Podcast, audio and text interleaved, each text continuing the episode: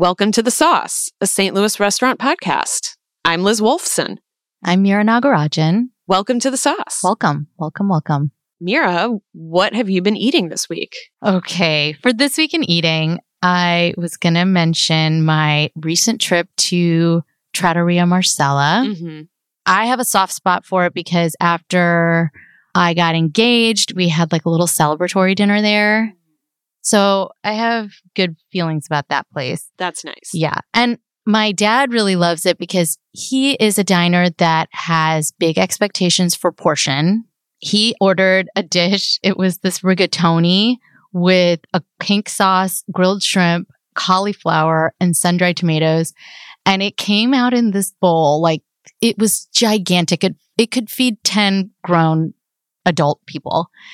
That's just the way it's going to be over there. So he loved that. It's a place of generosity. Yes. They want you to be satisfied. Have fun. They're doing it. So I got um their version of like a shrimp scampi. Mm-hmm. That's my go-to there. What surprised me was I got their Brussels sprout, shaved Brussels sprout salad that had cheese in it and roasted almonds, super crunchy, fresh, really, really good. And it had this lemon rosemary vinaigrette. Love that. My husband and my mom are both strict vegetarians. And I noticed that the person who was our server that night, he just did such a great job of asking enough questions to be totally clear on what their needs were. Mm-hmm. Like, can you eat gluten? Do you eat dairy? I mean, some people who say they're vegetarian also eat fish. Do you eat fish? And it was just like very clear Mm. communication Mhm. to where they didn't have to explain anything. They just had to answer a few questions and we were all on the same page. So I really appreciated the level of attention. Mm-hmm. One thing I will say about Trattoria Marcella is they have this horribly kept secret of the off menu lobster risotto that is a delight to order Mm, yum. because it's not on the menu. The server doesn't talk about it being a special. It's sort of one of those dishes that if you know, then you know to order it. They always have, at least last time I checked, they always have the ingredients to make the lobster risotto. Mhm. And it's sort of like a wink and a smile, like, you know what it is over here. You Mm. know how we do it. Uh-huh. So it's like you can feel like an insider when you order the off menu lobster risotto. My dad really gets a kick out of that when he has done that. And it's very good. And there's a very special dessert at Trattoria Marcella, as I understand. Yes. So the Sugaree, which was a bakery that had a long history. I had been to weddings where I ate cake that was made by the folks at the Sugaree. They closed their bakery, but a sauce favorite that they used to make was their coconut cloud cake. I think it was called. Mm-hmm. Michelle Volansky, who works with us at Sauce, brought it in. We became obsessed over this cake. It was super light white cake with this white frosting and coconut shavings. Mm-hmm. And it really was, it really was a cloud cake. It was so light. Yeah. Cloud is like really the right descriptor for, I mean, it's white, so it looks like a cloud, but it also has the texture that you imagine a cloud would have. Yeah. It is an instance of truth in, in advertising. And it tastes really, really good. Yeah.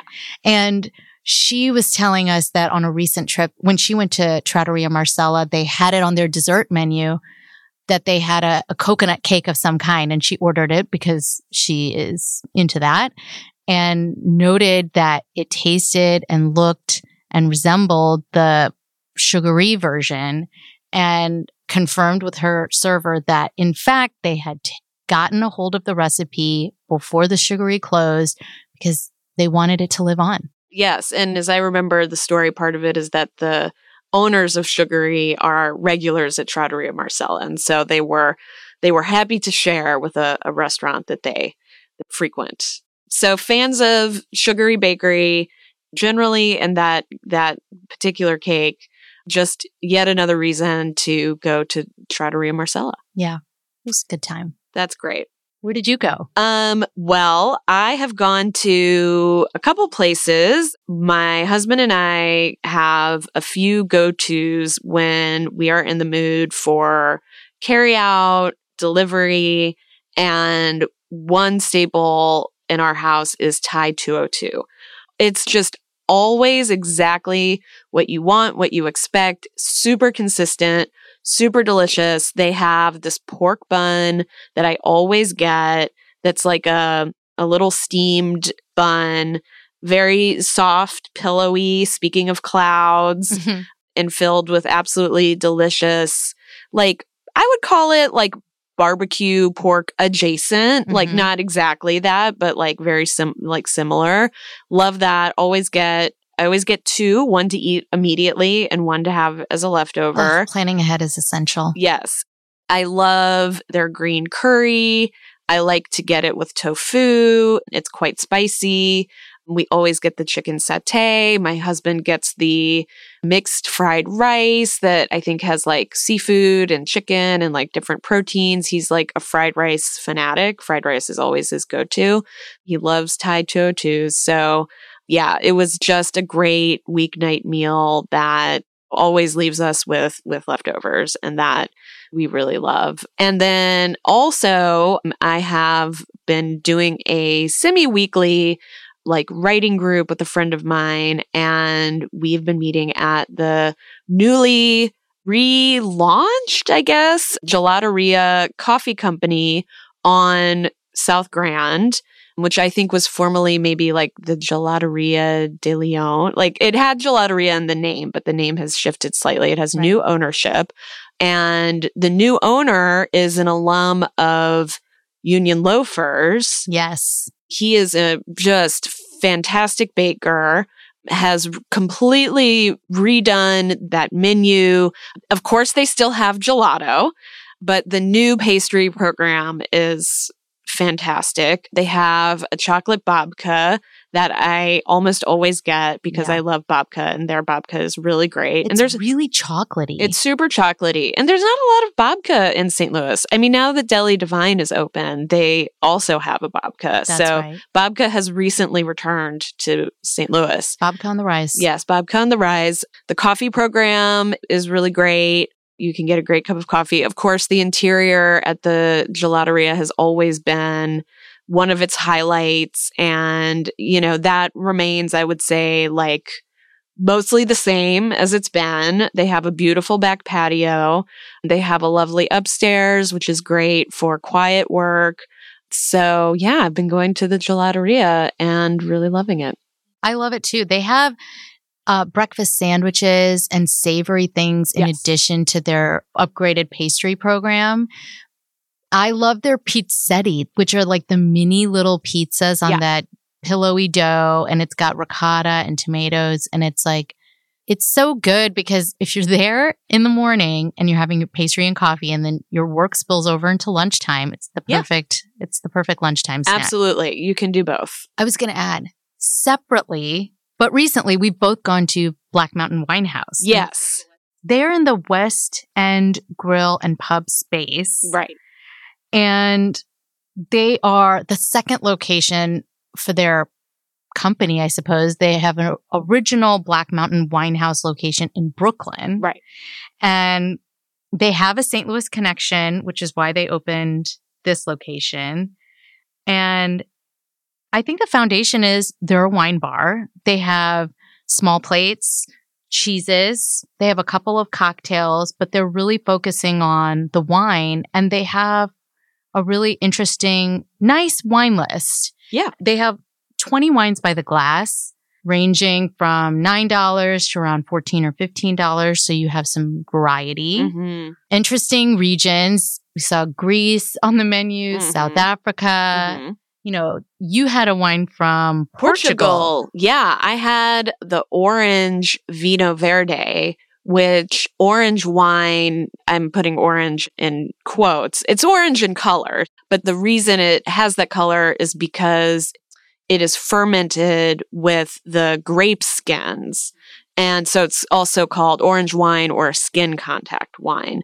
So I had an orange Vino Verde, which I had never seen an orange Vino Verde before, and I I love Vino Verde. Usually, you know, a great style native to Portugal, a little fizzy, a little effervescent, but not like not fizzy like champagne. Champagne. Right. It's a little It's spritzy. it's spritzy. It's spritzy. And it was great. I really I enjoyed it and I was excited to see a really robust selection of orange wines. You know, wine people who I've talked to recently have noted the increasing popularity of natural wine here in St. Louis. And it's a really exciting trend. And I mean, it's hard to call it a trend because it's been around for several years at this point, but still growing in pop. You know, People still are into the- it. people are into it. It's still on the rise. So the orange wines kind of like fall into this newer category. You know, you're starting to see more on wine lists pop up, but I think what makes Black Mountain Wine House unique is that it's not just like one or two. They have quite a few. I mean, it's really a robust section of their their menu. So a great place to try orange wine if it's something you haven't dipped your toe into yet. Yeah. I didn't have a very adventurous wine when I went. I had a Chenin Blanc. It was a French wine, but they did have on special this rosé by the glass that was like a 20 year old cellared rosé that they Mm. bought one case of. It was $18 for the glass, but that showed me that they were interested in sourcing things that are a little different and maybe might surprise people. And I thought that was nice. Yeah. I didn't try much of the food when I was there. I had a Fromager d'Affinois, which was a soft French cheese. They offer $7 for one cheese or three for 17, which when I'm drinking wine, the best thing is cheese. I mean, it's not news. It's not breaking news. This isn't advice that's special. It's just the way it is. There's a reason it's a classic. Wine and cheese. So I also got their roasted tomato dish with breadcrumb and parmesan. And I was like, this is nice. I mean, I want more cheese generally. Uh-huh. Yes. So I think next time my go to lineup would be the three cheese plate Mm. and whatever wine is like, you know, looking interesting. Mhm. I will say that the design of the restaurant is, I would describe it as vintage Midwestern barn. Yes, that's It is- good. There's like Midwestern landscapes with wild horses running freely. I will say, if the wine list is interesting and the cheeses are abundant, that's about all I need from a wine bar. I think that's fair. And Black Mountain Wine House is next to, it's right next door to the Gaslight Theater. So it's a great location. I mean, of course, to check it out, you know, just for a drink and snack is, you know, great. But for theater goers, I think it's nice to have, you know, a place either before or after a show to pop into. So good location. Yeah. So that was this week in eating. Meera, what's on our hit list this week? Hit list for this week or newish restaurants that we love are Bowood and Fordo's Killer Pizza, which are both under the niche food group umbrella of restaurants. They were both on our best new restaurant list in the December 2022 issue. And we love both. I mean, Bowood, I'll start with, is in the Bowood Farms space mm-hmm. where Cafe Osage used to be. And they took over that space. They did a renovation to it. It's, you know, still that sunny, beautiful space. The thing that is so incredible about it is the back patio. I don't care if it's hot or cold. If that patio is lush and green, I will make myself uncomfortable to be out there because it's so beautiful. They have all these like baby fruit trees and flowering plants that Bowood Farm sells Mm. out there on display. There's this incredible hydrangea creeping up the brick wall. They have a few tables out there with umbrellas, so you're in the shade, but it is just an idyllic, truly, truly picturesque patio. And the food is great. We love. We Yeah. do love. We've gone for brunch a number of times Mhm. separately. We should Mhm. go to brunch together Oh, yeah. but they have a couple of carryovers from Sardella, which was a restaurant in Clayton that Niche Food Group operated.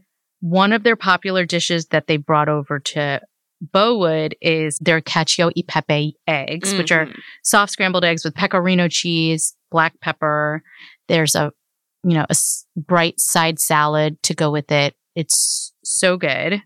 And their pancakes, which are essential to order for the table just because you need something sweet. I don't need a whole stack of pancakes, but I like having a little bit with my coffee. Mhm. And I think we're both big fans of the oatmeal. Yes. Love that oatmeal. It comes in the cutest, teeny tiny mini cast iron Dutch oven. It's a lovely oatmeal, a little sweet, you know, perfectly cooked, you know, has a little toothsome. It's not like total mush. And it's got a whole different host of dried fruits. I'm especially remembering dried apricots because I love dried apricots. I want to say some like maybe nuts and seeds. I mean, it's just like beautifully garnished. It's a very, I think people are like, why would I order oatmeal at brunch? Because that's something I can make at home. That is true, but a very special oatmeal like this really is a great weekend brunch experience, I think. I love a dish like that where you can customize bite to bite. Oh, yeah. It's It's so fun. every bite is a new adventure. In addition to the pancakes, which I think are really, really excellent, Suji Shah is their pastry chef, and she does a number of things on their pastry offerings that I think are notable. They've had a brownie or a chocolatey tart type of thing that I've had in the past that was really good. At one point, they were doing a rice pudding on their dessert menu for dinner, which was remarkably good Mhm. it's like almost custardy because it's like really rich and thick and then they had some sort of a fruit compote on top that was so good they have all the pastries if you're a pastry person they have some really nice quality consistent offerings that aren't to be missed Yeah. at, on the dinner side, they have a pizza oven outside. So they're making pizzas. They have a, a ramp pesto cavatelli on the menu. Their cavatelli is super good. And ramps are in season. it's ramp time, y'all. Get some ramps. Get some ramp ramps. ramp it up. That's not the only ramp dish. They have a couple of other ramp things on their menu right now. Yes, they have a ramp tartine appetizer. They have a, a pizza with charred ramps on it. So, yeah, lots of ramps uh, abounding. Yeah. Ramp season is fleeting. It's like a garlicky green, almost like somewhere in between a scallion and garlic. Yes. So if you see ramps, try it out because until next year, it's not going to be around. No, here and gone. Similarly, at Fordo's Killer Pizza, they also have a ramp pizza on special. Oh. I had it last year for Mother's Day. I went with my mom and my family, and they had a ramp pesto on a pizza with mozzarella cheese and then shaved, thinly shaved mortadella. That was so, Mm. so good. Yum. But their pizzaiolo, who is Joe Lucky, hmm what a name. Such a name. He does a ton of creative pizzas at Fordo's Killer Pizza. hmm And I've had the margherita. I think we went as an office Yes. and got so many things. Yes, we got so many things. The one that stands out in my memory is the prosciutto pineapple. It's the Hawaiian. The Hawaiian, yes. Yes. which the Hawaiian, which they do with prosciutto and pineapple. Yeah, but it's not just pineapple chunks. They roast the pineapple, turn it into a sauce, and that's the base, which That's is right. like so clever and Yeah. so great. At Fordo's, I think the whole idea of the restaurant is we're making pizza. There are some serious techniques that are tried and true that we're implementing, but it's not Neapolitan in the way where it's strict and it's like we're measuring the dough and this amount of mozzarella in grams and it's not like a Right. rigid structure. They're having fun. We should mention, I feel like we didn't say this, that it's in the City Foundry. It's in the City Foundry. Um, you can get your pizza and eat it right there. You can get your pizza and put it in your car and take it home. The other thing that's so great about Fordo's is they are even doing their own cute little like wine beverage program there. I mean, there is a bar at the City Foundry, the kitchen bar, you know, that has a very robust cocktail, beer, wine selection, etc. But at Fordo's, they have their own wines. They have I believe some wine in a can. They, yeah, they had a few canned wines. They had a couple of canned cocktails, including an Amaro spritz. Yes. And that just enhances the experience. They also have gelato that they serve. If you've been to Pastoria, which is also a niche food group restaurant, they, they offer a wide range of gelato flavors and they've carried that over here. And it's a good time. I feel like they do a lot of, I love that the creative approach means that you're getting pizzas like shakshuka pizza or the jalapeno popper pizza that was a recent special. Yeah. Or we love the wild mushroom pizza with oh, yes. taleggio and garlic and all kinds of different mushrooms on there. And it's consistently good. And if you're in City Foundry, like you mentioned, it's sort of a reliable, shareable option. If you're there with a few people, get a few pies and just hang out. yeah. Very fun. So, where are we headed next? Next, I will be checking out the newly opened diner at Marsh, which is on South Broadway. Marsh is an acronym. It stands for Materializing and Activating Radical Social Habitus. And it's a co op, the Marsh Co op. And what that longer name gestures at is that they are really trying to think about food systems in a very holistic and transformative way.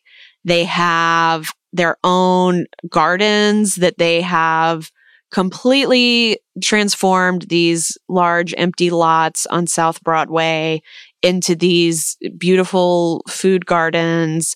They have three of them all, you know, in proximity to the co-op, which is a grocery store and now the diner.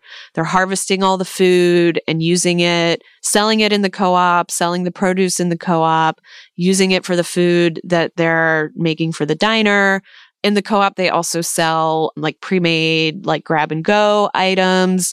Everything is available on sliding scale.